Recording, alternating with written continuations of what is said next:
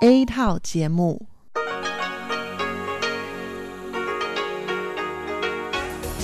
Đây là đài phát thanh quốc tế Đài Loan RTI.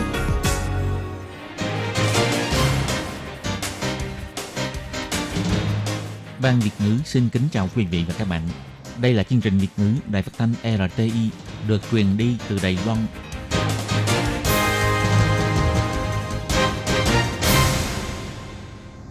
Thúy Anh xin kính chào quý vị và các bạn. Chào mừng các bạn cùng đến với chương trình phát thanh của Ban Việt ngữ, Đài phát thanh quốc tế Đài Loan RTI ngày hôm nay. Kính thưa quý vị và các bạn, hôm nay là thứ Sáu, ngày 27 tháng 11 năm 2020, tức nhằm ngày 13 tháng 10 năm canh tí. Chương trình hôm nay gồm các nội dung chính như sau. Mới đầu sẽ là phần tin tức thời sự Đài Loan, kế đến là bài chuyên đề, chuyên mục tiếng Hoa cho mỗi ngày, chuyên mục nhịp sống Đài Loan, và cuối cùng sẽ khép lại với chuyên mục nhìn ra thế giới. Để mở đầu chương trình, Thúy Anh xin được gửi đến quý vị và các bạn phần tin tức thời sự Đài Loan ngày hôm nay. Mời các bạn cùng lắng nghe phần tin tóm lược. Đặt ra mã hàng đối với thịt heo chứa ractopamine, Bộ trưởng Vương Mỹ Hoa bày tỏ không khả thi, e rằng sẽ đi ngược lại với quy định của WTO. Thủ tướng Tô Trinh Sương trích dẫn chuyện hai thành phố trong báo cáo thực thi chính sách, kêu gọi mọi người cùng nỗ lực hướng đến thế giới. Nghị viện châu Âu ủng hộ Đài Loan và EU tăng cường hợp tác thương mại và y tế công cộng, Bộ Ngoại giao bày tỏ hoan nghênh. Đài Loan tăng 14 ca nhiễm viêm phổi COVID-19 từ nước ngoài, 12 lao động di trú người Indonesia trên cùng chuyến bay bị lây nhiễm tập thể. Dịch chuyển chuỗi cung ứng, Foxconn dự định chuyển một phần sản xuất iPad và MacBook sang Việt Nam. Cây đa điểm mốc ở thành phố Đài Đông bị rễ nâu, người dân quyên góp 1,5 triệu đài tệ cứu cây. Và sau đây mời các bạn cùng lắng nghe nội dung chi tiết của bản tin ngày hôm nay. Chính phủ Đài Loan dự kiến sẽ cho mở cửa nhập khẩu thịt heo có chứa chất tạo nạc ractopamine vào Đài Loan, đồng thời cũng sẽ đặt mã hàng cho các bộ phận khác nhau. Tuy nhiên, đảng đối lập đã yêu cầu phải đặt mã hàng đối với mặt hàng thịt heo chứa ractopamine nhập khẩu. Ngày 27 tháng 11, Bộ trưởng Bộ Kinh tế bà Vương Mỹ Hoa trả lời phỏng vấn tại Viện Lập pháp bày tỏ, việc làm này là không khả thi. Năm xưa khi mở cửa cho nhập khẩu thịt bò chứa ractopamine cũng không áp dụng mã hàng riêng. Trên quốc tế cũng không ai làm như vậy và cũng có thể sẽ vi phạm quy định của WTO. Bà Vương Mỹ Hoa nói. 它也也是一种添加剂哈，那添加剂种类很多，那你加了什么添加剂要增加一个括号，那这个 Bởi vì nó là một dạng chất phụ gia, chất phụ gia thì có rất nhiều loại, cứ thêm một chất là phải đặt một mã hàng riêng. Trên quốc tế không ai làm như vậy, mà làm như vậy cũng e là sẽ đi ngược lại với quy định của WTO. Cho nên, mọi người hỏi có thể thêm mã hàng cho sản phẩm ractopamine hay không? Chúng tôi cho rằng đây là cách làm không phù hợp. Bà Vương Mỹ Hoa bày tỏ, thịt bò Mỹ sau khi nhập khẩu vào Đài Loan đã rất được hoan nghênh và cũng không xảy ra vấn đề an toàn thực phẩm. Bà nói, Đài Loan vẫn luôn nói rằng muốn gia nhập xã hội quốc tế. Từ góc độ này để đề xuất yêu cầu, nếu như hợp lý, chính phủ sẽ cân nhắc. Nhưng nếu như là yêu cầu chính trị, thì có phải là nên nhìn vấn đề ở góc độ cao hơn và chọn ra con đường đúng đắn. Ngoài ra về phần thịt heo Mỹ, ngày 26 tháng 11, trong buổi họp tại Viện Hành Chính, Thủ tướng Tô Trinh Sương đã đưa ra phương hướng kiểm tra nhà máy trước rồi mới nhập khẩu. Hôm nay Bộ trưởng Bộ Y tế và Phúc lợi, ông Trần Thời Trung trả lời phỏng vấn tại Viện Lập pháp bày tỏ, lập trình cơ sở của chính phủ đã xác định, trong tương lai sẽ tiếp tục đàm phán, thảo luận với phía Mỹ. Còn về vấn đề có đoàn thể xã hội yêu cầu phải có tem dán nhận biết chất ractopamine, ông Trần Thời Trung nói, ông vẫn luôn nhấn mạnh rằng nếu như nhất thiết phải làm như vậy để đảm bảo an toàn, chính phủ sẽ dùng pháp luật để bắt buộc doanh nghiệp dán tem nhận biết. Còn nếu như không phải là vấn đề về mặt an toàn mà là vì để an tâm, thì sẽ khích lệ doanh nghiệp dán tem nhận biết để mọi người có thể an tâm hơn. Sau khi bị đoàn thể đảng quốc dân tẩy chay 12 lần, ngày 27 tháng 11, Thủ tướng Tô Trinh Sương đã hoàn thành báo cáo thực thi chính sách với sự hộ tống của Ủy viên lập pháp thuộc đảng Nhân Tiến. Mặc dù Ủy viên lập pháp thuộc đảng quốc dân bất mãn về chính phủ mở cửa cho phép nhập khẩu thịt heo có chứa chất tạo nạn ractopamine, đồng thời thực hiện những hành động tẩy chay như hú còi, ném nồi tạng heo để quấy nhiễu bài báo cáo của Thủ tướng. Nhưng nhờ có các ủy viên của đảng Nhân Tiến toàn lực hộ tống, Thủ tướng Tô Trinh Sương đã có thể bước lên bục và hoàn tất việc báo cáo. Trong báo cáo của mình, Thủ tướng Tô Trinh Sương bày tỏ, trong lúc cả thế giới đã có hơn 60 triệu người nhiễm viêm phổi COVID-19, có rất nhiều quốc gia đều phải phong tỏa biên giới, phong tỏa thành phố, đóng cửa trường học. Đài Loan vẫn có thể mở hội nghị, đi học, thưởng thức pháo hoa ngày quốc khánh, xem bóng chày như bình thường. Đài Loan là mảnh đất lành trong thời loạn thế. Thủ tướng Tô Trinh Sương nói, mặc dù Đài Loan bị Trung Quốc chèn ép, Trung Quốc ngang ngược không nói lý lẽ, thậm chí liệt ông vào trong danh sách tội phạm chiến tranh, nhưng ông vẫn không sợ hãi lo lắng sẽ bảo vệ sức khỏe của người dân toàn quốc. Thủ tướng Tô Trinh Sương chỉ ra, kể từ ngày đầu tiên ông nhậm chức, ông đã lập tức quản lý nghiêm khắc đối với dịch tả heo châu Phi.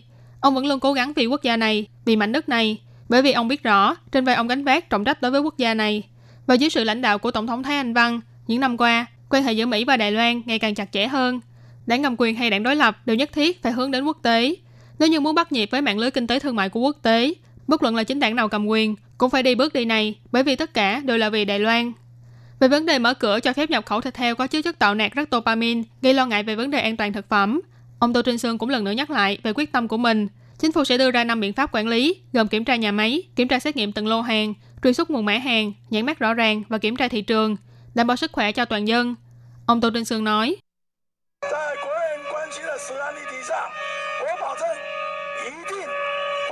Về vấn đề an toàn thực phẩm mà người dân toàn quốc đều đang quan tâm, tôi đảm bảo nhất định sẽ quản lý nghiêm ngặt như cách mà chúng ta đã phòng chống dịch tả heo châu Phi và dịch viêm phổi COVID-19.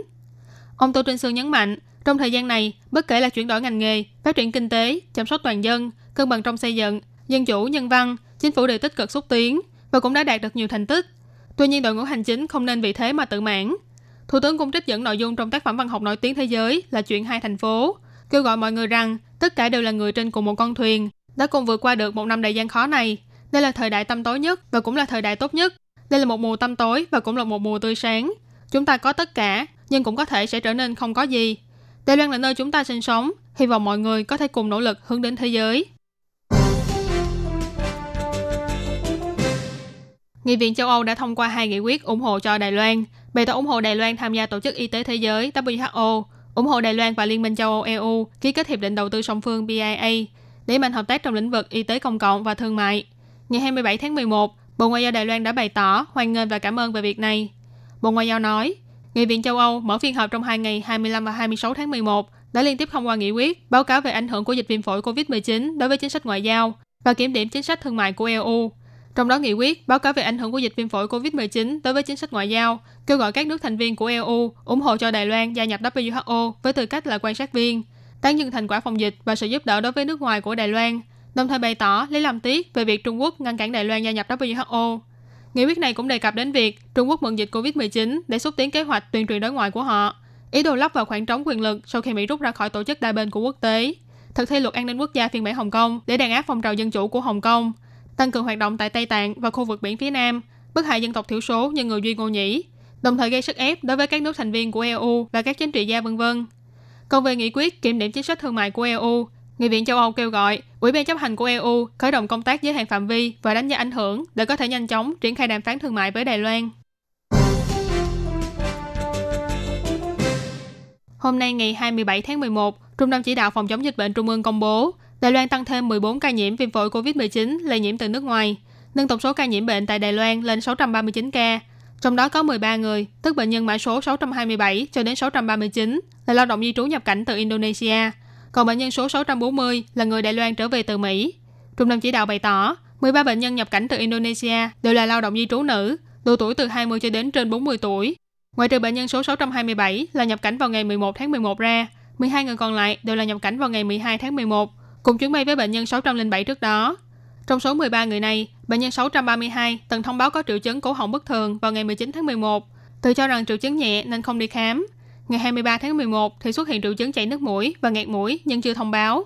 12 người còn lại từ khi nhập cảnh cho đến nay vẫn không có triệu chứng bất thường. Cả 13 bệnh nhân này đều có kết quả dương tính trong báo cáo xét nghiệm trước khi kết thúc thời gian cách ly. Do hành khách trên cùng chuyến bay đều đã kết thúc thời gian cách ly, các nhân viên tổ bay cũng có trang bị phòng hộ thích hợp và đến nay cũng không có triệu chứng nhiễm bệnh. Vì thế đơn vị y tế không khoanh vùng phạm vi người từng tiếp xúc. Trung tâm chỉ đạo cho biết, bệnh nhân số 640 là một nam giới trên 30 tuổi, quốc tịch Đài Loan, thường trú và làm việc tại Mỹ. Ngày 20 tháng 11, bệnh nhân về Đài Loan thăm người thân. Khi nhập cảnh không có triệu chứng bất thường và vào cách ly trong khách sạn phòng dịch. Ngày 21 tháng 11, bệnh nhân lần lượt xuất hiện các triệu chứng như mệt mỏi, khô họng, đau họng vân vân. Ngày 25 tháng 11, thông báo cho đơn vị y tế để sắp xếp làm xét nghiệm. Bệnh nhân xác nhận nhiễm bệnh vào hôm nay. Hiện tại đã nắm bắt số người từng tiếp xúc với bệnh nhân là 23 người, trong đó có 11 người là hành khách ngồi ở hai hàng ghế trước và sau trên cùng chuyến bay, nằm trong danh sách cách ly tại nhà. 12 người còn lại là nhân viên của tổ bay và tài xế của xe chuyên dụng. Do có trang bị phòng hộ thích hợp, cho nên nằm trong danh sách tự quản lý sức khỏe trong vòng 14 ngày. Theo thống kê của Trung tâm Chỉ đạo Phòng chống dịch bệnh Trung ương, Đài Loan có tổng cộng 639 ca nhiễm viêm phổi COVID-19, trong đó có 547 ca lây nhiễm từ nước ngoài, 55 ca lây nhiễm trong nước, 36 ca là thành viên của hạm đội tuân mu một ca không rõ nguồn lây nhiễm. Trong số những người nhiễm bệnh, có 7 ca tử vong, 555 người kết thúc thời gian cách ly, 77 người đang được cách ly và điều trị trong bệnh viện.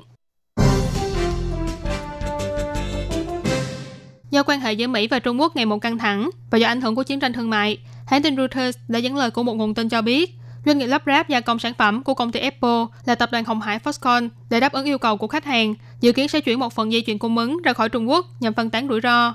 Kế hoạch trước mắt là đưa một phần dây chuyền sản xuất máy tính MacBook và iPad ra khỏi Trung Quốc. Địa điểm sản xuất mới sẽ được đặt tại tỉnh Bắc Giang của Việt Nam. Và đây cũng sẽ là lần đầu tiên Foxconn thực hiện sản xuất iPad tại một quốc gia khác ngoài Trung Quốc.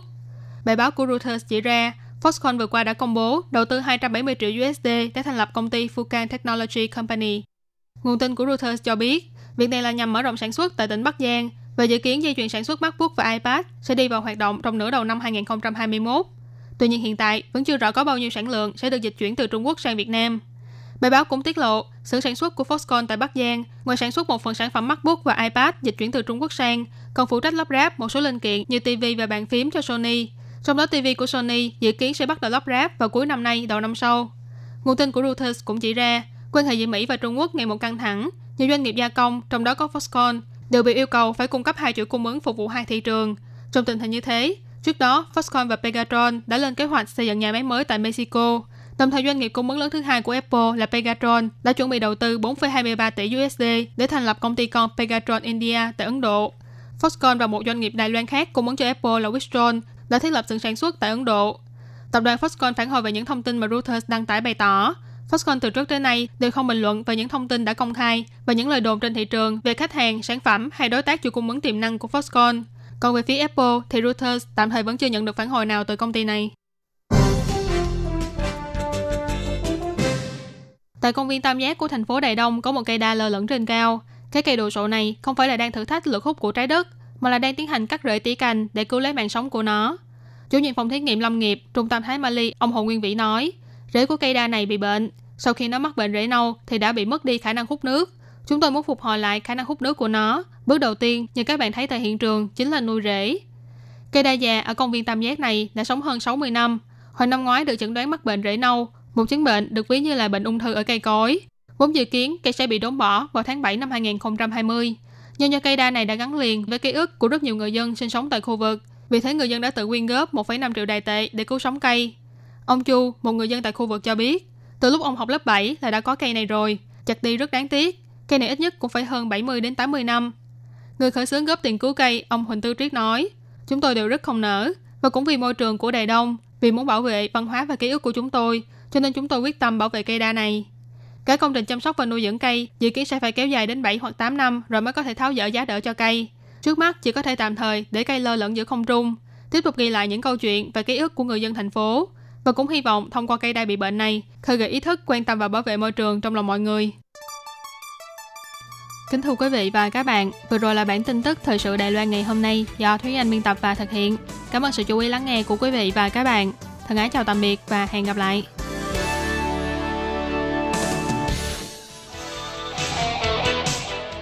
Quý vị và các bạn thân mến, xin mời quý vị và các bạn truy cập vào trang web Đài RTI để đón nghe chương trình phát thanh tiếng Việt vn.rti.org.tvk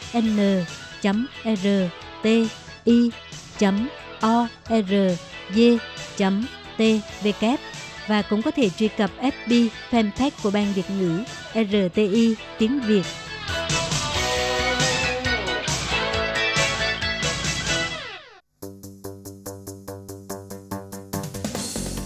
Nhằm khuyến khích báo chí và cơ quan truyền thông Hoa ngữ tại hải ngoại quảng bá về những cống hiến nỗ lực của người Đài Loan trên khắp thế giới, cũng như gắn kết cộng đồng kiều bào Đài Loan trên toàn cầu. Năm nay, Ủy ban Kiều bào Đài Loan đặc biệt tổ chức giải thưởng báo chí Hoa ngữ tại hải ngoại với hai thể loại. Thể loại thứ nhất là báo viết gồm báo giấy, báo điện tử và thể loại thứ hai là báo phát thanh. Tác phẩm dự thi phải được viết bằng tiếng Hoa và có nội dung sâu sắc, chuyên nghiệp, Giải thưởng là 2.500 đô la Mỹ. Thời gian nhận tác phẩm dự thi kể từ ngày hôm nay cho đến hết ngày 30 tháng 11. Muốn biết thêm thông tin chi tiết, xin vui lòng truy cập website của Ủy ban Kiều bào Đài Loan tại www.ocac.gov.tw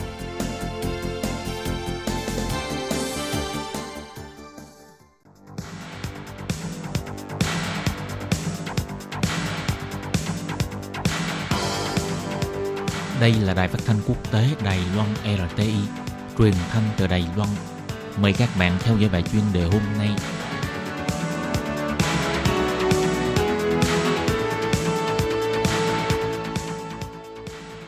Lê Phương xin chào các bạn, các bạn thân mến. Hoan nghênh các bạn theo dõi bài chuyên đề hôm nay qua bài viết Đường lối chính sách của Joe Biden.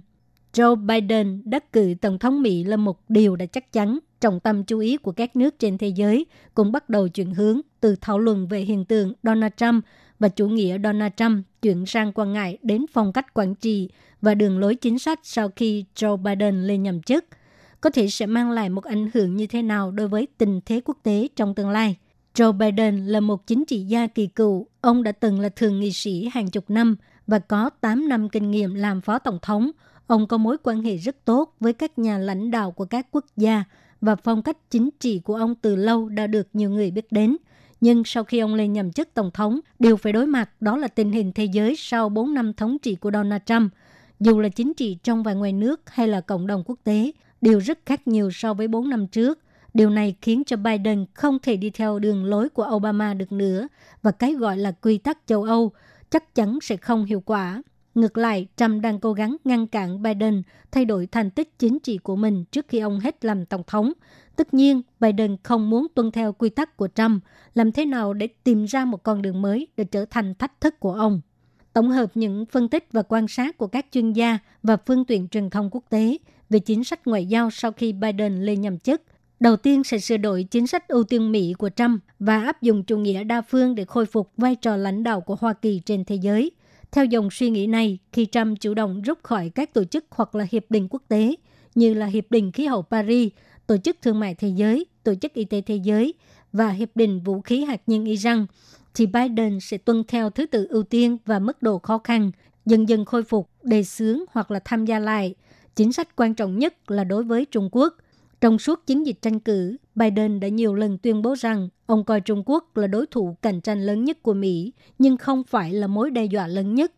Do tiếng nói chống Trung Quốc ngày càng gia tăng trong xã hội Hoa Kỳ, dưới áp lực của Quốc hội và dư luận, Biden sẽ giữ thái độ cân rắn, nhưng trong lúc xử lý sẽ sửa đổi đường lối diều hâu của Trump thành cạnh tranh ổn định và dựa vào đồng minh, hợp tác cục bộ và tăng cường khả năng cạnh tranh của Hoa Kỳ. Ông sẽ không từ chối hợp tác với Trung Quốc – nhưng với tiền đề là nâng cao năng lực cạnh tranh của Hoa Kỳ và xây dựng lại mối quan hệ với các nước đồng minh của mình. Thực hiện cụ thể trong chính sách đối với Trung Quốc, thứ nhất, Joe Biden sẽ dần dần nối lại các cuộc đối thoại kinh tế và chiến lược với Trung Quốc, cũng như các tương tác cấp cao và có thể là người đầu tiên nối lại các hoạt động trao đổi nhân văn, giáo dục và học thuật giữa Trung Quốc và Hoa Kỳ. Thứ hai, khởi động lại cuộc đàm phán thương mại Mỹ và Trung Quốc – và loại bỏ dần các loại thuế quan trừng phạt. Lệnh cấm xuất khẩu công nghệ cao sẽ vẫn duy trì trong một thời gian, nhưng sẽ được điều chỉnh để tăng cường lợi thế cạnh tranh của ngành công nghiệp. Thứ ba, sẽ không ngăn cản sự hội nhập hệ thống tài chính giữa Trung Quốc và Mỹ. Điều này có nghĩa là Biden sẽ không gây chiến tài chính với Trung Quốc. Thứ tư, chiến lược Ấn Độ-Thái Bình Dương của Trump sẽ được tiếp tục. Chính sách tự do hàng hải ở Biển Đông sẽ không thay đổi nhưng để tránh xảy ra sự việc ngoài ý muốn, sẽ tiếp tục gây áp lực về các vấn đề nhân quyền ở Hồng Kông và Tân Cương. Thứ năm, tìm kiếm hợp tác với Trung Quốc về các vấn đề như biến đổi khí hậu, năng lượng mới, kiểm soát dịch bệnh và chống phổ biến vũ khí hạt nhân, đồng thời cố gắng duy trì sự quản lý của Hoa Kỳ và Trung Quốc trong khuôn khổ G20 và các tổ chức đa phương. Thứ sáu, xử lý vấn đề Đài Loan một cách thận trọng, tránh kích động Bắc Kinh để giảm sự căng thẳng quân sự ở eo biển Đài Loan. Tóm lại sẽ ít có sự xung đột trực tiếp giữa Hoa Kỳ và Trung Quốc dưới chính phủ Joe Biden trong tương lai.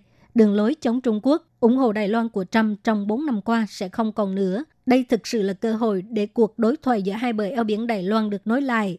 Nếu không có sự cố ngoài ý muốn, từ nay đến năm 2024, Biden, Tập Cận Bình và Thái Anh Văn sẽ có cạnh tranh với nhau trong một thời gian dài và thời điểm quan trọng sẽ rơi vào năm sau năm 2021 là một cơ hội hiếm có cho cả hai bên Trung Quốc và Đài Loan.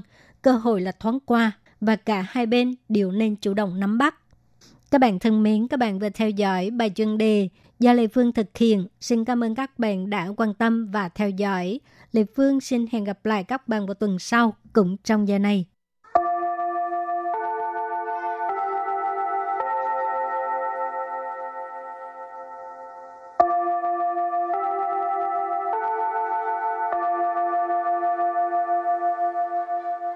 Xin mời quý vị và các bạn đến với chuyên mục Tiếng Hoa cho mỗi ngày do Lệ Phương và Thúy Anh cùng thực hiện.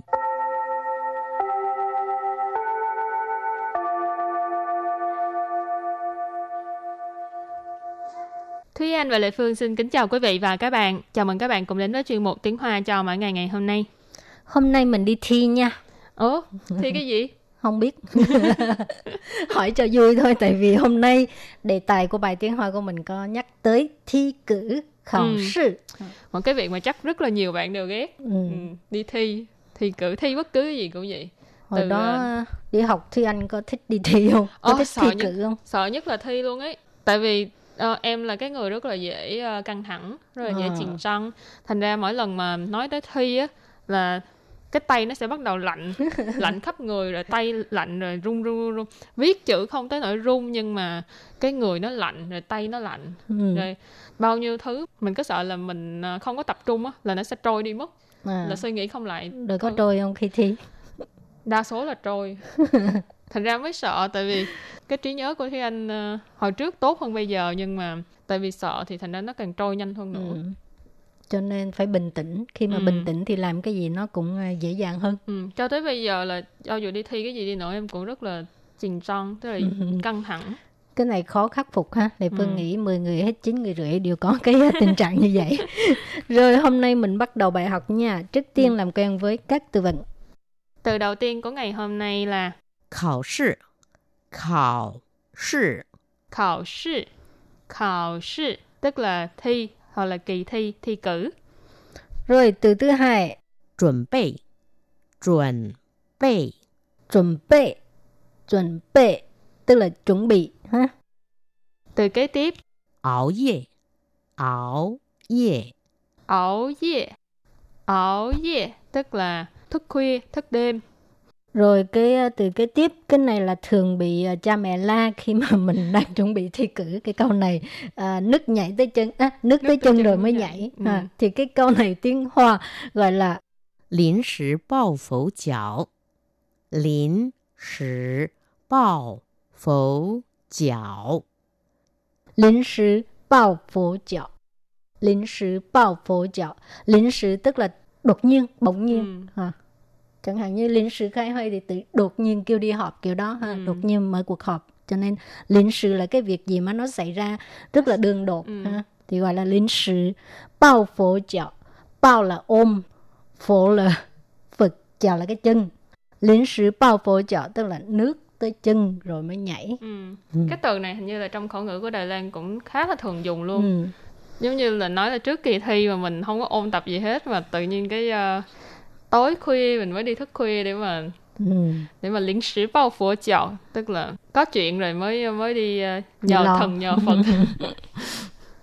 Rồi từ kế tiếp là thành chi? Thành chi? Thành chi thành chi thành tích.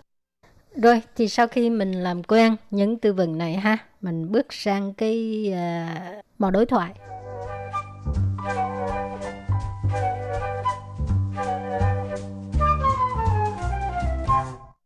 và đối thoại của hôm nay như sau 明天就要考试了，你准备好了吗？还没，我打算今天晚上熬夜复习。考试前才临时抱佛脚，是不会有好成绩的。我不抱佛脚，成绩更不好啊！ rồi sau đây chúng ta sẽ cùng giải thích cái ờ, đoạn đối thoại này câu đầu tiên của đoạn đối thoại là 明天就要考试了，你准备好了吗？明天就要考试了，你准备好了吗？ Miễn thiên chưa do khảo sư là Ní chuẩn bị hào là ma Câu này có nghĩa là ngày mai là phải thi rồi Bạn đã chuẩn bị xong chưa? Chuẩn bị sẵn sàng hết chưa? Miễn thiên là ngày mai Chiêu yào là là phải Khảo sư là thi cử Cho nên miễn thiên chưa do khảo sư là là ngày mai là thi rồi Nì là bạn Chuẩn bị này có nói là chuẩn bị Ở đây là chuẩn bị hào là ma cái có nghĩa là hỏi là à, đã chuẩn bị xong chưa? Chuẩn bị sẵn sàng chưa? Rồi câu kế tiếp là 还没，我打算今天晚上熬夜复习。 还没，我打算今天 晚上熬夜复习。还没，我打算今天晚上熬夜复习. Câu này có nghĩa là chưa, mình định à, tối nay sẽ thức khuya để mà ôn tập. Hay mấy, tức là chưa. 我打算,打算 là dự định. Ha? 今天晚上 là tối nay. Áo dê hồi nãy mình có học qua rồi, có nghĩa là thức khuya. Phụ sĩ là ôn tập. Cho nên 我打算今晚熬夜复习 là mình định hôm à, tối nay thức khuya để ôn tập định thôi ha không biết có ôn tập được không nhưng mà ngày mai thi rồi cho nên phải uh, phải định thì phải làm rồi thôi cầm sách xong rồi ngủ trên giường luôn ừ. thì ngày mai trước khi thi 5 phút lấy sách ra đọc nhưng mà không biết đọc vô không rồi câu kế tiếp 考试前才临时抱佛脚，是不会有好成绩的。 考试前才临时抱佛脚，是不会有好成绩的。考试前才临时抱佛脚是不会有好成绩的。Câu này có nghĩa là trước kỳ thi thì ờ, rồi mới uh, lo nước tới chân mới nhảy thì chắc chắn là sẽ không có uh, thành tích tốt được. Khảo sư 前, nãy mình có nói khảo sư là thi cho nên khảo sư 前 tức là trước khi thi, trước kỳ thi. Thái là mới. Lính sĩ bao phổ chạo. Nãy chị Lệ Phương có giải thích là à, nước tới chân mới nhảy. Tức là cái trạng thái nước tới chân mới nhảy sắp sửa xảy ra một chuyện gì đó thì mình mới lo lắng, tìm cách để mà giải quyết. Sư bú huy dấu hảo thành chi đợ. Sư là bú huy là không có, không, sẽ không. Dầu là có. Hảo thành chi, thành chi là thành tích. Cho nên hảo thành chi là thành tích tốt. Câu này ghép lại là trước kỳ thi mới lo việc nước tới chân mới nhảy là sẽ không có thành tích tốt được đâu. rồi và câu cuối cùng 我不抱佛脚，成绩更不好啊！我不抱佛脚，成绩更不好啊！我不抱佛脚成绩更不好啊 câu này có nghĩa là mình mà không có ôn tập ấy, thì thành tích nó sẽ càng không có tốt hơn. Của bù bao phổ trợ hồi nãy mình học cái cụm từ liên sư bao phổ trợ mà ha. Cho nên của bù bao phổ trợ ở đây nghĩ à, mình dịch là mình không có ôn tập. Sân chi là thành tích cơm bù hảo tức là càng không tốt. Bù hảo là không tốt ha. A à, là ngữ khi từ. Cho nên ý là bây giờ nếu như mà mình à, bỏ qua luôn tức là mình đi ngủ luôn thì sáng mai là cái thành tích của mình Ừ. càng tệ hơn là mình ờ, bây giờ mình cái đêm trước hôm thi mình ôn tập. ừ. Ừ. thì ôm ăn cái trứng thôi hả Ừ. thành tích biết đâu nhờ cái đêm trước cái kỳ thi đó mình đi ôn tập mà mình ờ, thêm được một điểm. Rồi và trước khi chào nhất bài học hôm nay, xin mời các bạn ôn tập lại nhé.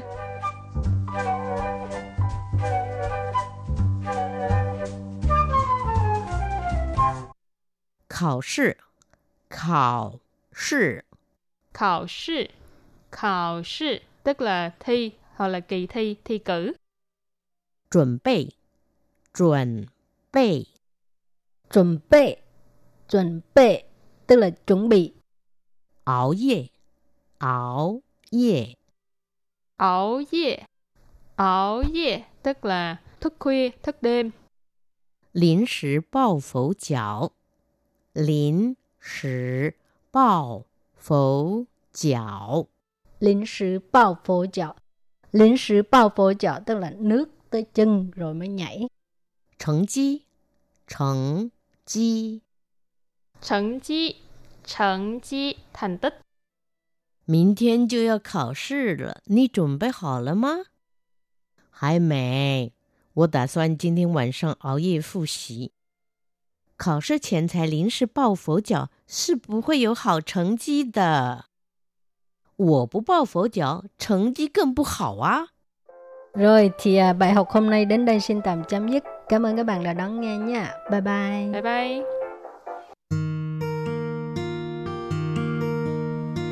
无限的爱向全世界传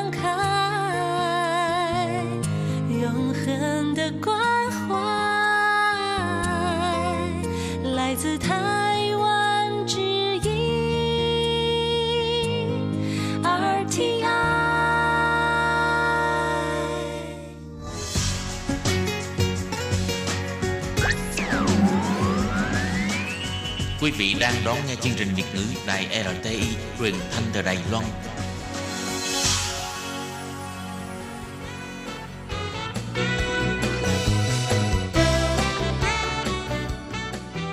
Chuyên mục Nhịp sống Đài Loan Chuyên mục này sẽ đem đến những thông tin mới tại Đài Loan diễn ra trong thời gian gần đây do Lệ Phương thực hiện.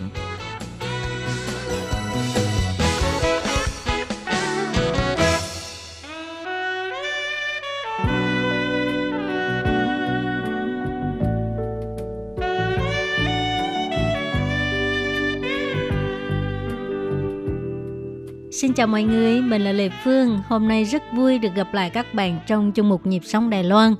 Thì à, Lê Phương nhớ là vào tháng 9, Lê Phương có phỏng vấn Lê Đài Trang là biên tập viên của Đài truyền hình Việt Nam đã dẫn con gái của mình là bé Tròn qua Đài Loan để à, ghép gan và cô là người hiến gan cho con gái của mình. Thì à, lúc đó là Lê Phương đã mời Lê Đài Trang chia sẻ về cái quá trình chữa trị của con gái. Thì bây giờ tình hình sức khỏe của bé Tròn Tròn rất là ổn định và đang chờ ngày về Việt Nam. Thì trước khi hai mẹ con Lê Đài Trang về Việt Nam, Lê Phương à, lại một lần nữa mời à, hai mẹ con đến tham gia chương trình để mà chia sẻ với các bạn về những cái à, tâm tư tình cảm của Lê Đài Trang đối với Đài Loan. Nào và bây giờ thì à, Lê Phương xin mời các bạn đón nghe buổi trò chuyện giữa Lê Phương với Lê Đài Trang nhé.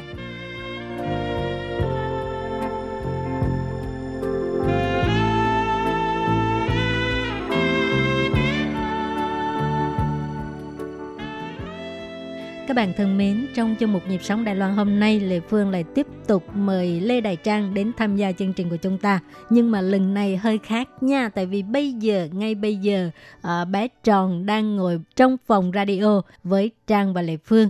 Nào và bây giờ thì ờ, xin mời Trang gửi lời chào hỏi đến với thính giả nghe đài nhé. Xin kính chào quý vị thính giả. Ngày hôm nay em rất uh, vui khi được quay lại chương trình cùng với chị Lệ Phương và bên cạnh em thì còn có bé Tròn là con gái của em. Um, bé vừa trải qua một cuộc phẫu thuật uh, ghép gan tại Đài Loan và hiện tại thì bé đang hồi phục rất là tốt. ạ. Uh-huh. Bé Tròn ơi, nói một tiếng đi bé Tròn. Tròn ơi, Tròn, nói gì nào? Là Tròn, Tròn. bé Tròn hiện tại thì mới 13 tháng nên là cũng chưa biết nói ạ. Ờ, thì à, tuần sau là Trang về Việt Nam rồi. Dạ, ngày 25 tháng 11 thì em dự kiến là sẽ trở về Việt Nam. Điều này cũng chứng tỏ Bây giờ Tròn đã lên tiếng rồi. Ờ, Tròn đang chào mọi người đó. Điều Dạ. này cũng chứng tỏ là bé Tròn sức khỏe rất là ổn định. Dạ vâng ạ, bé Tròn hiện tại thì sức khỏe khá là ổn định và khoảng 2 tuần thì con lại vào viện tái khám một lần và có điều chỉnh về thuốc thôi. Ờm, còn cũng không phải phải phải ở lại viện thì bé sẽ có thể Việt về Việt Nam và theo dõi và tái khám định kỳ với các bác sĩ tại Việt Nam. Còn Trang thì sao? Em thì sau 3 tháng thì họ đã hoàn toàn à, ổn định. Cách đây 2 tuần thì em còn đi leo núi nữa. Ờ, wow. Và sau 3 tức là sau 3,5 tháng, 3 tháng và 15 ngày thì em có thể đi leo núi trở lại với bạn. Hả. Thì à, trong cái thời gian ở Đài Loan á, Lệ Phương biết là Trang rất thích Đài Loan thì Trang có thể à, chia sẻ cho các bạn biết tại sao Trang lại rất mê Đài Loan như vậy. Vâng, ờ, thực ra trước khi mà đến với Đài Loan thì em cũng không biết nhiều về Đài Loan, chỉ biết nó là một cái hòn đảo nhỏ và nằm gần với Trung Quốc và cũng có một nền văn hóa khá là tương đồng với Việt Nam. Bạn bè của em thì đã đi du lịch ở Đài Loan khá là nhiều.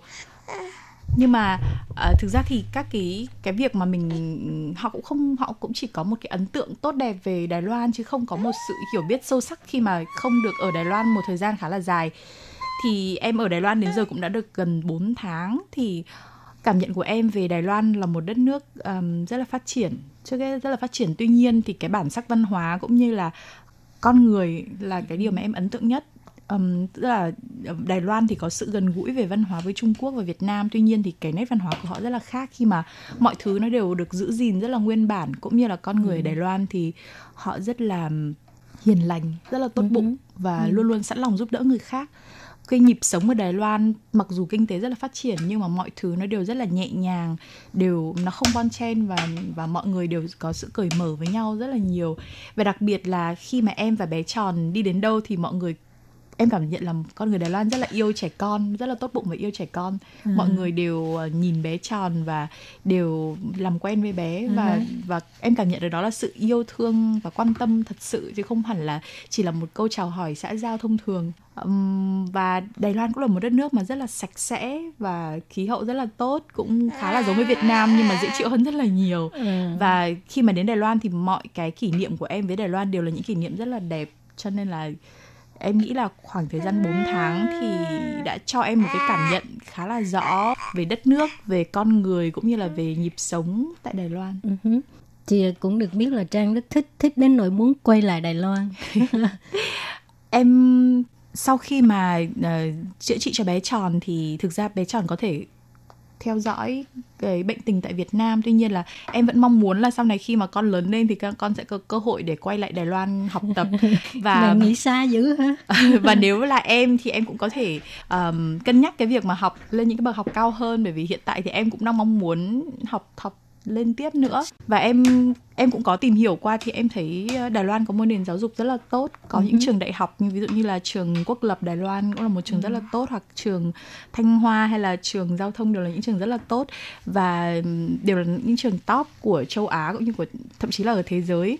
Và em thì em rất mong là mình sẽ có cơ hội được quay lại đây để học tập hoặc là đơn giản chỉ là thăm lại Đài Loan thôi. Cũng đó cũng là một cái kỷ niệm rất là đẹp rồi. Chị thì ờ, Trang tìm hiểu ờ, qua cái con đường nào để tìm hiểu cái môi trường học tập ở Đài Loan. Tại vì nếu mà mình nghe không thì đôi lúc nghe là nghe thôi. Dạ. Thực ra thì khi mà em đến Đài Loan thì em cũng có được gặp rất là nhiều các anh chị người Việt Nam, những du học sinh tại Việt Nam theo học các bậc học khác nhau, uh, chủ yếu là bậc học tiến sĩ và mọi người cũng có rất là nhiều kinh nghiệm về um, về về cái quá trình xin học bổng hoặc là nộp hồ sơ tại Đài Loan hoặc là đơn giản chỉ là là hiểu biết về các trường đại học tại Đài Loan. Ví dụ như trường học trường nào thì có thế mạnh về ngành gì. Ừm, bản thân em thì đang làm việc tại đài truyền hình Việt Nam thì em cũng có mong muốn có thể học về ngành báo chí hoặc truyền thông thì để hỗ trợ thêm cho công việc của mình tại đài thì em nghĩ ừm, cái việc học ở ở ở Đài Loan cũng rất là tốt và bản thân em cũng trong quá trình ở Đài Loan thì cũng có tiếp xúc với một số cái cơ quan truyền thông của Đài Loan thì em thấy họ làm việc rất là chuyên nghiệp và em em nghĩ là nếu mà mình có cơ hội học tại Đài Loan cũng như là học hỏi từ các cái đơn vị đó thì cũng là một cơ hội rất là tốt. Ờ, nếu như mà Trang chọn học ngành báo chí thì Lê Phương thấy hơi hiếm đó ha. Tại vì à, à, rất ít bạn Việt Nam qua đây học cái ngành này đó. em có em nghĩ có thể là truyền thông hoặc marketing cũng là một cái ngành rất là tốt và gần với cái chuyên ngành của em là kinh tế. Vì trước đó em em học kinh tế và có làm báo tại đài truyền hình Việt Nam. Thì ờ, có thể là học báo chí sẽ hơi khó hoặc là có thể hơi ít. Thì em cũng có thể cân nhắc về học truyền thông hoặc là về marketing. Chị hy vọng à, sớm được gặp Trang ở Đài Loan. vâng cảm ơn chị. Chị à, hồi nãy Trang có nói việc à, đi leo núi thì Trang có thể kể cho các bạn biết cái chuyến đi leo núi của Trang là như thế nào không? Và cách đây khoảng à, 10 ngày thì em và một số à, các bạn một số chị bạn trong đó có cả những người bạn cũ và có cả những người bạn mới thì cùng nhau đi leo núi hợp hoan. Thì uh, đó là một chuyến đi rất là đáng nhớ vì uh, vì em được uh, làm quen với những người bạn mới và ban đầu thì em cũng không chắc lắm là mình có thể đi được không nhưng mà sau đấy em có hỏi ý kiến bác sĩ và em thấy cảm thấy là bản thân sức khỏe của mình cho phép. Và chuyến đi nó gọi là một chuyến đi dạng gia đình tức là một nhóm bạn khoảng 7 8 người đi cùng với nhau và bọn em lái xe lên đến khoảng lưng chừng núi và sau đó ờ, leo núi một đoạn. Và buổi tối thì quay trở về khách sạn để ngồi ờ, trò chuyện và tâm sự với nhau về cuộc sống cũng như là về định hướng tương lai. Mỗi người thì có một cái hoàn cảnh cũng như là một câu chuyện riêng. Ừm, tuy nhiên thì bọn em đều có những cái cái cái cái gọi là cái sự yêu thích chung với đất nước Đài Loan cũng như là với những cái có những sở thích chung và cảm giác như nó nó như là một chuyến du lịch gia đình và và rất là hay. Và em thấy um, sau cái chuyến đi đó thì em cảm thấy là cái Đài Loan không chỉ có kinh tế phát triển hay có văn hóa à, đặc sắc mà kể cả thiên nhiên cũng rất là đẹp. Và cái chuyến leo núi đấy thì cho em thấy là um, cái cảnh sắc thiên nhiên của Đài Loan cũng không thua kém ở bất kỳ đâu. Cả vì uh, bọn em được leo lên đỉnh núi được ngắm biển mây được uh, thưởng thức những món ăn rất là ngon được uh, tham quan những cái nông trại có những vườn quy vườn hồng rất là đẹp. Ừ. và em cảm nhận là uh, những cái dịch vụ đó nó thực sự nó nó nó có giá trị chứ không hẳn là um, họ mình đến đó và họ thu tiền và họ um, làm du lịch mà em cảm giác đó là một chuyến du lịch uh, nó mang tính gia đình và mang tính trải nghiệm và mang lại rất là nhiều cái giá trị cho mình. Ừ, núi hợp hoang đó ở Đài Loan rất là có tiếng thì uh, Trang đi leo núi đó cái cái quá trình leo núi nó khoảng mất bao nhiêu thời gian? Um, bọn em uh, xuất phát từ Đài Bắc và sau đó bắt đầu lái xe từ Tân Trúc mất khoảng 4 tiếng đồng hồ để có thể lên đến Hợp Hoan. Ừ. thì uh, bọn em ăn trưa ở Hợp Hoan và sau đó ngắm cảnh và cùng nhau uh, thưởng thức ngắm cảnh biển mây và cùng nhau đi lại ở cái khu vực đó. Và sau đó thì khoảng buổi chiều lúc uh, ngắm hoàng hôn ở trên đỉnh núi Hợp Hoan rất là đẹp. Và sau đó khi mà trời bắt đầu tối thì bắt đầu xuống núi và đi về khách sạn. Thực ra nó là khách sạn nhưng nó là một cái khu um, gọi là một cái khu uh, nghỉ dưỡng vâng nó là một cái gọi như là một cái farm á vừa có nơi nghỉ dưỡng vừa có những cái vườn kiwi vừa có những cái vườn hồng ừ. uh, có cả đồi chè nó nằm trong một quả đồi và ừ. nó rất là đẹp ừ. kỷ niệm đáng nhớ ha dạ. thì uh, trong thời gian trang ở Đài Loan á thì thường uh, dùng cái phương tiện giao thông công cộng đó là xe metro. Dạ. Thì uh, Trang cảm thấy cái hệ thống xe metro ở Đài Loan như thế nào? Trong thời gian ở Đài Loan thì em có cảm nhận là Đài Loan có một cái nền dịch vụ hành chính công rất là tốt và đặc biệt là giao thông công cộng um, em đã đi gia hạn visa em đã đi đến đồn cảnh sát em đã đi ừ. đến rất nhiều nơi và em cảm thấy cái hành dịch vụ hành chính công của Đài Loan rất là ừ. tốt và đặc biệt là chính phủ điện tử nó không chỉ là đơn giản là mình nói và mình cổ vũ mà thực ra là nó đã đã được ứng dụng rất là cao ừ. rất là nhiều và đặc biệt là cảm nhận rõ nhất là khi đi trên metro thì um, nó rất là tiện lợi và rất là sạch sẽ văn minh và um, cái việc mọi người xếp từ việc mọi người xếp hàng cho đến việc là ví dụ mình quên thẻ mình có thể mua cái ờ, cái đồng xu để mình có thể đi các vé lượt. Nó rất là tiện lợi và em nghĩ là ví dụ như Việt Nam đang phát triển hệ thống metro của mình thì cũng có thể học tập từ Đài Loan rất là nhiều từ việc phát triển cái hệ thống này.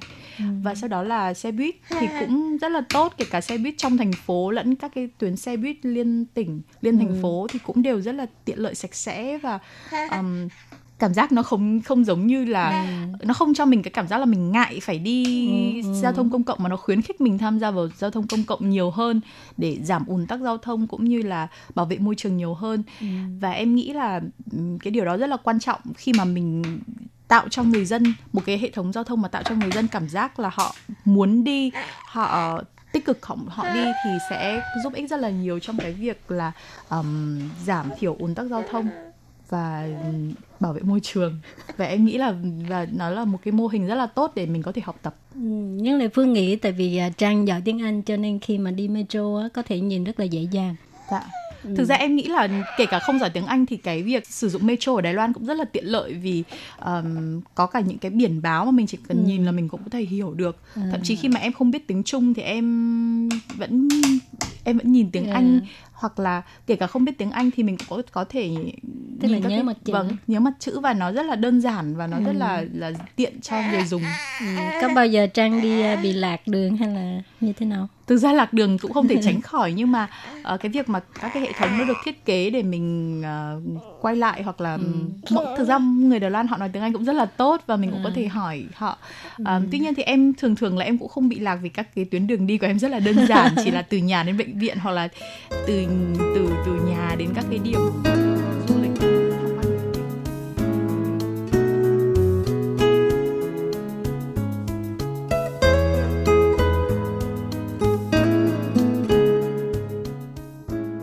Các bạn thân mến, những lời chia sẻ của biên tập viên Lê đài Trang rất là thú vị phải không nào? Và Lê Phương nghĩ đây cũng là những cái uh, suy nghĩ chung của mọi người đối với Đài Loan. Thì uh, đó là Đài Loan là một đất nước rất là xinh đẹp rồi con người lại thân thiện nè rồi có những món ăn ngon rồi uh, giao thông tiện lợi vân vân. À, nói chung thì Đài Loan là một đất nước rất là tuyệt vời. Và các bạn ơi tại vì thời lượng của chương trình có hàng cho nên Lê Phương xin tạm chấm dứt ngang đây tuần sau các bạn nhớ tiếp tục đón nghe những lời chia sẻ của biên tập viên Lê Đại Trang nhé. Cảm ơn các bạn rất nhiều. Quý vị và các bạn thân mến, xin mời quý vị và các bạn truy cập vào trang web Đài RTI để đón nghe chương trình phát thanh tiếng Việt vn.rti.org.tvk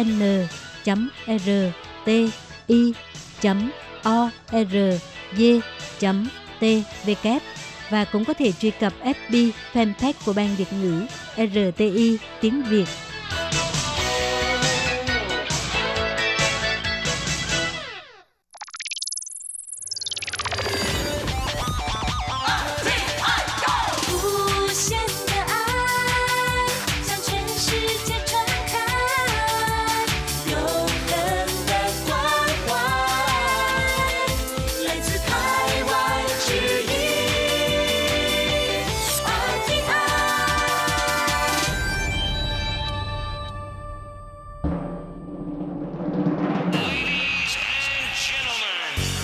Đang đón nghe chương trình Việt ngữ Đài RTI truyền thanh từ Đài Loan.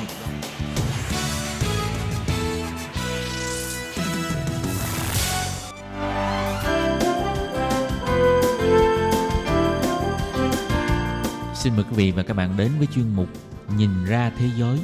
Chuyên mục này gồm những nội dung liên quan đến quốc tế,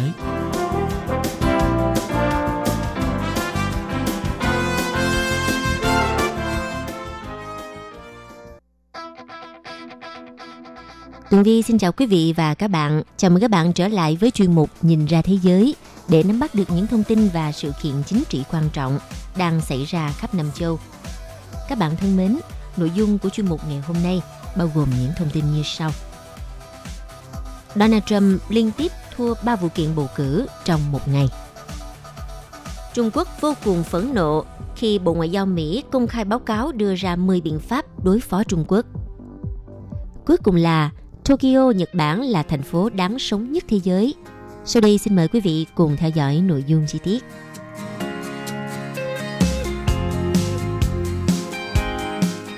Thưa quý vị, có thể nói cuộc bầu cử tại Mỹ năm 2020 này vô cùng gây cấn và thu hút sự chú ý của toàn thế giới. Hiện tại thì Donald Trump tiếp tục à, thực hiện các vụ kiện vì à, ông cho rằng đây là một cuộc bầu cử không công bằng. Nhưng thẩm phán ở ba bang Arizona, Georgia và Pennsylvania đã liên tiếp bác bỏ các đơn kiện nhằm ngăn ông Joe Biden nhậm chức của Tổng thống Donald Trump và các đồng minh.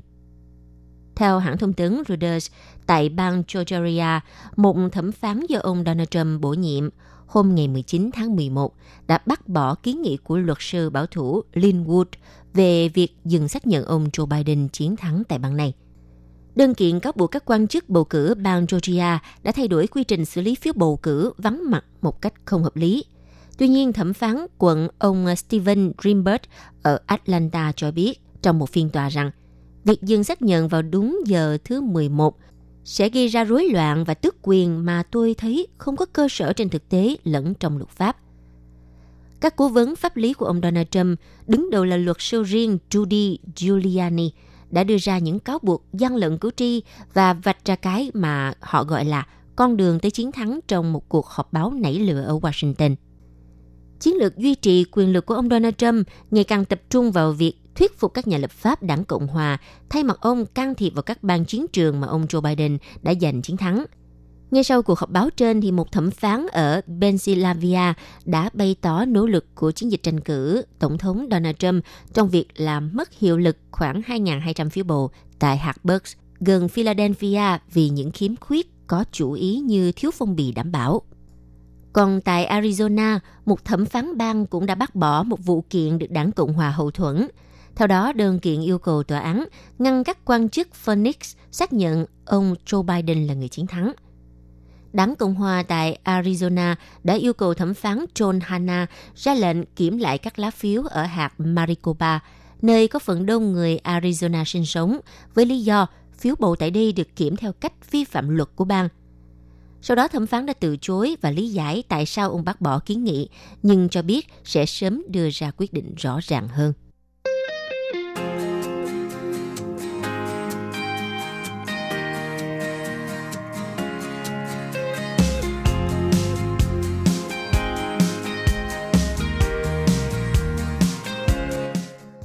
Vào hôm ngày 17 tháng 11, Văn phòng Hoạch định Chính sách Bộ Ngoại giao Mỹ đã công bố một báo cáo nghiên cứu, trong đó nêu ra 10 nhiệm vụ cần làm để đối phó với thách thức của Trung Quốc. Phía Trung Quốc đã phản ứng với những ngôn từ vô cùng mạnh mẽ. Theo trang tin Hồng Kông Tông Phan ngày 19 tháng 11 cho biết, trang tin chính trị Axios của Mỹ hôm 17 tháng 11 đưa tin, Văn phòng Hoạch định Chính sách của Bộ Ngoại giao Mỹ đã công bố một báo cáo nghiên cứu dài hơn 70 trang tổng kết những thách thức mà tư tưởng và hành vi của Trung Quốc gây ra cho Mỹ và thế giới. Đồng thời, còn liệt kê 9 điểm yếu của Trung Quốc và kiến nghị chính phủ Mỹ áp dụng 10 biện pháp để đối phó mối đe dọa của Trung Quốc. Báo cáo này có tên gọi là The Elements of the China Challenge, tạm dịch các yếu tố thách thức của Trung Quốc, và được chia thành 5 phần bao gồm thách thức của Trung Quốc, hành vi của Trung Quốc, tư tưởng đằng sau hành vi của Trung Quốc, sự yếu kém của Trung Quốc và đảm bảo tự do – Báo cáo này đã thảo luận về những hành vi có hại cũng như nguồn gốc tư tưởng của Đảng Cộng sản Trung Quốc, những điểm yếu mà Trung Quốc phải đối mặt và cách Mỹ cùng các đồng minh nên ứng phó. Vào phần điểm yếu của Trung Quốc thì chỉ ra rằng nền kinh tế Trung Quốc đang tăng trưởng chậm lại. Đối mặt với vấn đề dân số lão hóa, môi trường xấu đi, quan chức tham nhũng, đàn áp tôn giáo và dân tộc thiểu số, chi phí lớn để duy trì sự ổn định, quân đội tuân theo đảng Cộng sản Trung Quốc chứ không phải thuộc về nhân dân, bất ổn chính trị và đại dịch COVID-19 gây bất mãn ở các nước khác. Báo cáo chỉ ra rằng Mỹ cần phải xây dựng một chính sách mạnh mẽ vượt ra khỏi sự quan liêu, xung đột giữa các cơ quan chính phủ và chu kỳ bầu cử ngắn hạn. Mục tiêu hàng đầu là để đảm bảo tự do. Đối mặt với mối đe dọa từ Trung Quốc, báo cáo liệt kê 10 nhiệm vụ mà Mỹ cần phải hoàn thành bao gồm Thứ nhất là thúc đẩy nền chính trị hợp hiến và xã hội dân sự trong nước. Thứ hai, duy trì lực lượng quân sự hùng mạnh nhất thế giới. Thứ ba, củng cố trật tự quốc tế dựa trên cơ sở pháp trị và tự do cởi mở. Thứ tư, đánh giá lại hệ thống liên minh. Thứ năm, tăng cường hệ thống đồng minh và thành lập các tổ chức quốc tế mới nhằm thúc đẩy dân chủ và nhân quyền. Thứ sáu, tìm kiếm hợp tác và kiềm chế Trung Quốc thích đáng. Thứ bảy, giúp người dân Mỹ hiểu rõ những thách thức do Trung Quốc gây ra. Thứ tám, đào tạo một thế hệ công chức mới biết cách cạnh tranh với Trung Quốc. Thứ chín, cải cách hệ thống giáo dục Mỹ nhằm giúp học sinh hiểu được trách nhiệm của công dân trong thời đại thông tin phức tạp. Và thứ 10, ủng hộ nguyên tắc tự do qua hành động và ngôn luận. Một học giả tại Viện Brookings, một tổ chức tư vấn của Mỹ, ông Rush Doshi nói rằng, báo cáo tập trung vào tư tưởng của Trung Quốc ảnh hưởng như thế nào đến hành vi của họ. Nó hiếm khi được đề cập trong các tài liệu của chính phủ Mỹ trước đây và có thể cung cấp tài liệu tham khảo cho các cuộc thảo luận chính sách đối ngoại của Mỹ.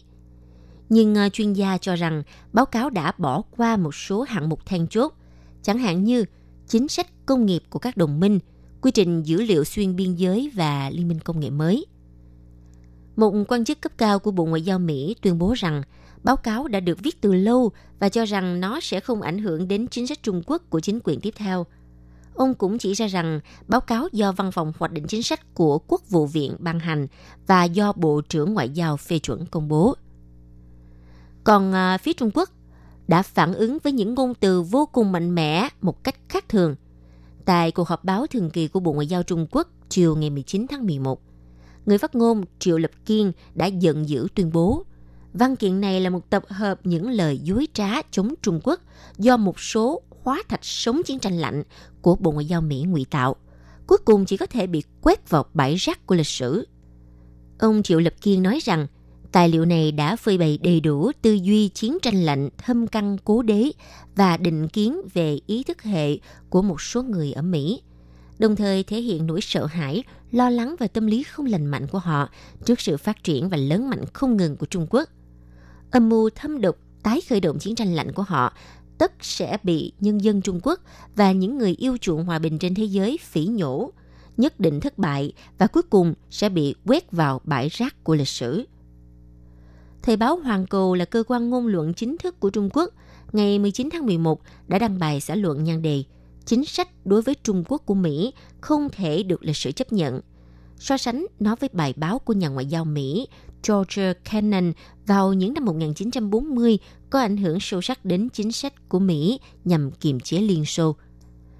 Thời báo Hoàng Cầu cho rằng bản báo cáo không có gì mới, gần như có thể được coi là mớ tập nham của Pompeo và các quan chức cấp cao và các nhà lập pháp Mỹ tấn công ác độc vào Trung Quốc.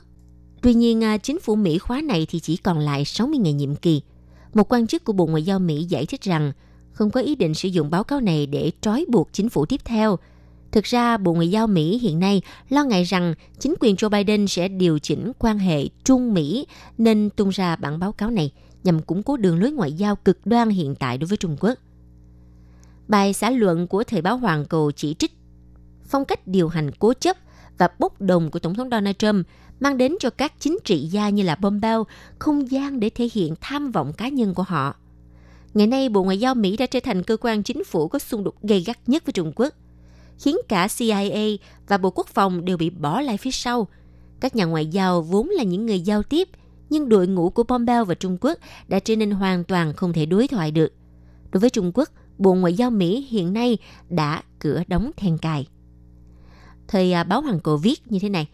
Bị bao vây bởi sự thù địch, thiên kiến và giả tâm của chính ngoại trưởng, văn phòng hoạch định chính sách của Bộ Ngoại giao Mỹ, làm sao có thể đưa ra điều gì một cách khách quan với Trung Quốc? khả năng phát hiện thái độ nghiêm cẩn trong nghiên cứu và tinh thần trách nhiệm của họ đối với lịch sử đều đã bị bóp chết. Họ đang lấy lòng một số tinh hoa thượng lưu, chơi trò cực đoan hướng theo dư luận Mỹ, tích lũy tài liệu đổi trắng thay đen, mạo xưng là có tư tưởng. Thời báo Hoàng Cầu cho rằng chắc hẳn có điều bất ổn trong chính sách Trung Quốc của chính phủ Mỹ. Chiến tranh lạnh giữa Mỹ, Liên Xô và quan hệ Trung Mỹ ngày nay đang ở trong một thời gian và không gian khác. Nhóm nghiên cứu của Pompeo đã sai lầm về những gì Trung Quốc muốn và thế giới muốn gì từ quan hệ Trung Mỹ và đơn giản hóa mọi thứ theo phương thức thù địch. Vâng thưa các bạn, tới đây thì à, các bạn có thể đã cảm nhận được nồng nặc mùi thuốc súng ở à, phía Trung Quốc phải không nào? Giới ngoại giao và học thuật Trung Quốc trong thâm tâm coi thường đội ngũ của Pompeo – Nhóm người này thiếu chuyên nghiệp giống như một nhóm côn đồ đang ngang nhiên vào chùa. Không chỉ làm chuyện bậy bạ mà còn bị đặt ngụy biện, tà giáo để lập bia cho mình. Việc Pompeo bổ nhiệm những kẻ cơ hội như à, Dư Mậu Xuân làm cố vấn đã đặc biệt làm gia tăng sự nghi ngờ của người dân Trung Quốc rằng chính sách của nhóm này đối với Trung Quốc là nghiệp dư và vô đạo đức.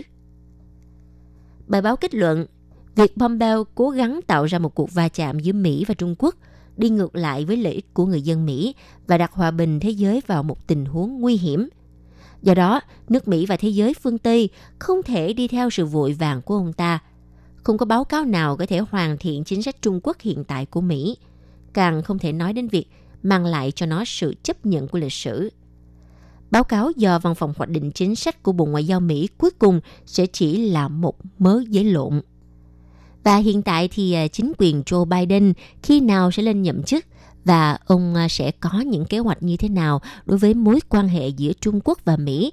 Thực sự mọi người đang vô cùng mong chờ và có lẽ là đây à, chính là một thách thức của Joe Biden khi lên nhậm chức tổng thống Mỹ.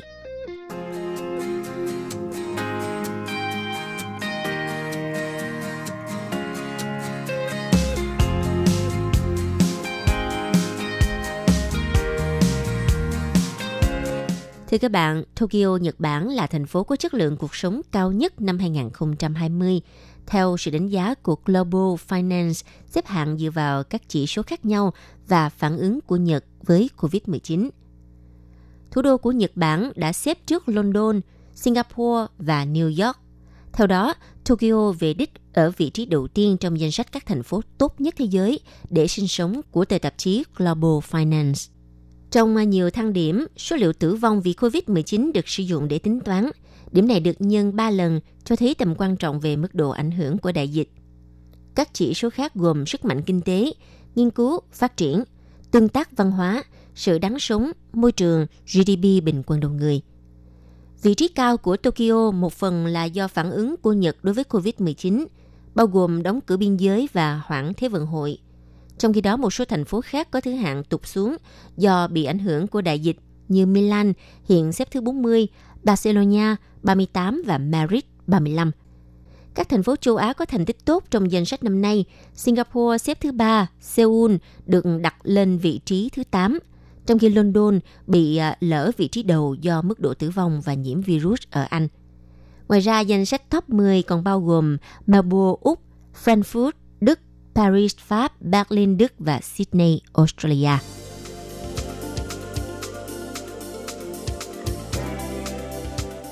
Các bạn thân mến, vừa rồi là chuyên mục Nhìn ra thế giới do Tường Vi biên tập và thực hiện. Xin cảm ơn sự chú ý theo dõi của các bạn. Hẹn gặp lại trong chuyên mục tuần sau cũng vào giờ này.